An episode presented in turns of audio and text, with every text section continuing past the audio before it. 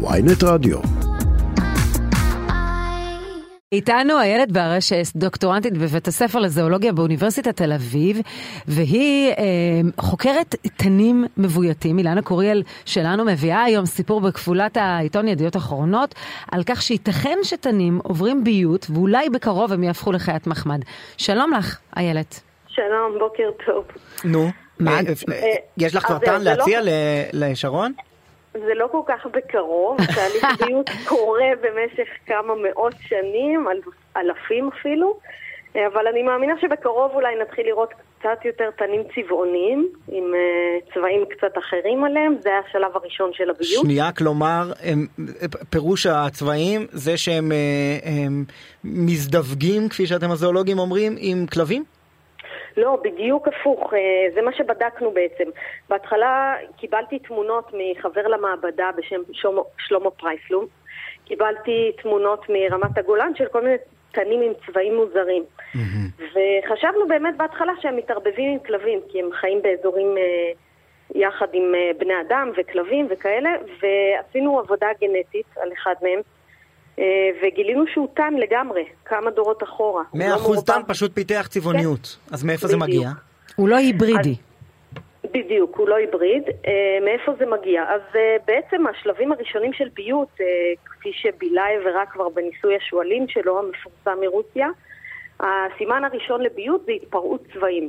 בעצם התנים לא צריכים יותר את ההסוואה שלהם. הם אוכלים זבל, הם לא צריכים לצוד, והם מאבדים לאט לאט את הצבעים שלהם ואת התכונות של... כלומר, מבחינה אבולוציונית, היתרון הגנטי ששימר תנים בצבע מסוים בהסוואה, אה, נעלם כי כבר אין צורך, ואז אה, ה- המוטציות של צבעוניות מתחילות אה, אה, זה הסימן לפרוח. הראשון, אבל קורים עוד דברים.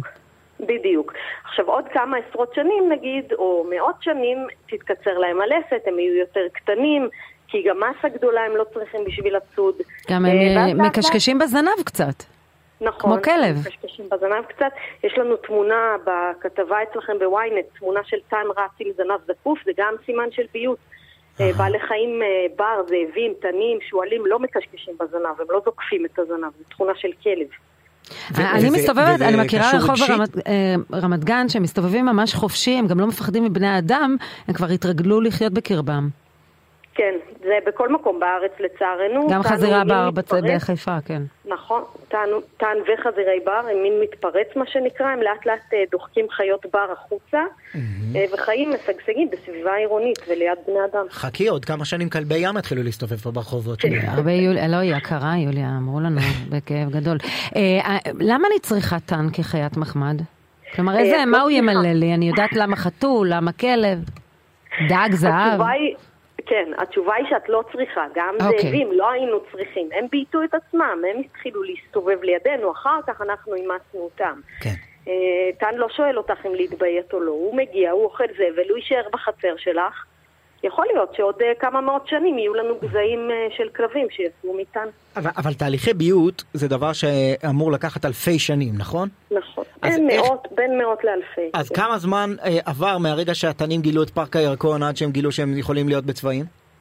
ולזקוף את הזנב? אה, כאילו, איך זה וואו, יכול להיות כל כך טובה, מהר? כי- כן, זו שאלה טובה. קודם כל, אה, הניסוי של בילאייב, הוא הראה שכבר אחרי ארבעה דורות, השועלים החברותיים שלו התחילו להשתנות להם צבעי הפרווה. אבל אה, זה באמת תופעה נדירה יחסית עכשיו. אנחנו מתוך 13 אלף תצפיות של תנים, ראינו בסך הכל אה, חמישה מוזרים. אז זה עדיין מאוד מאוד נדיר. תחילה- תחילת הביות. ממש ממש ההתחלה. מה מה כן. גרם לך לחקור את זה? מה גרם לי לחקור את זה? זה פשוט היה נורא מעניין בעיניי. אה, שלמה שלח לי תמונות, ובאמת חשבתי שזה היבריד, שזו תופעה שדווחה, אבל בכל זאת זה משהו על שכדאי כלב לחקור. אה, מעורב בטן, או טן מעורב כן. בכלב, כן. כן, זה דווח אה, בצ'כיה, ורצינו לחקור את זה, לראות באמת אם מתחילים להתערבב עם האוכלוסייה של הכלבים ברמת הגולן. אה, ואז הגיע לידיי אה, רקמות וגולגולת של טן כזה, שרט"ג בעצם קצת, אה, רשות הטבע והגנים, צדים אותם, כי הם באמת, המספרים שלהם הולכים ועולים, והם מאוד מפריעים גם לאנשים וגם לבקר. והגיעה אליי כזאת דגימת רקמה, ואמרנו, טוב, נבדוק מי אבא שלו, אימא שלו, מי הכלב פה בסיפור הזה. ככה גילינו שהוא בעצם טן לגמרי. שאין כלב. רגע, קוראים לו ג'קי לטן שאתם בודקים? ככה קראנו לו. כן. אז מישהו גזעי. יכול לאמץ את ג'קי?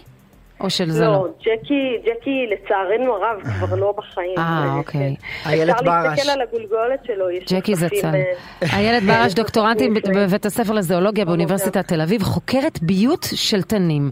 ואילנה קוריאל, כתבתנו, תודה שעזרה לנו להביא את זה לשידור. תודה.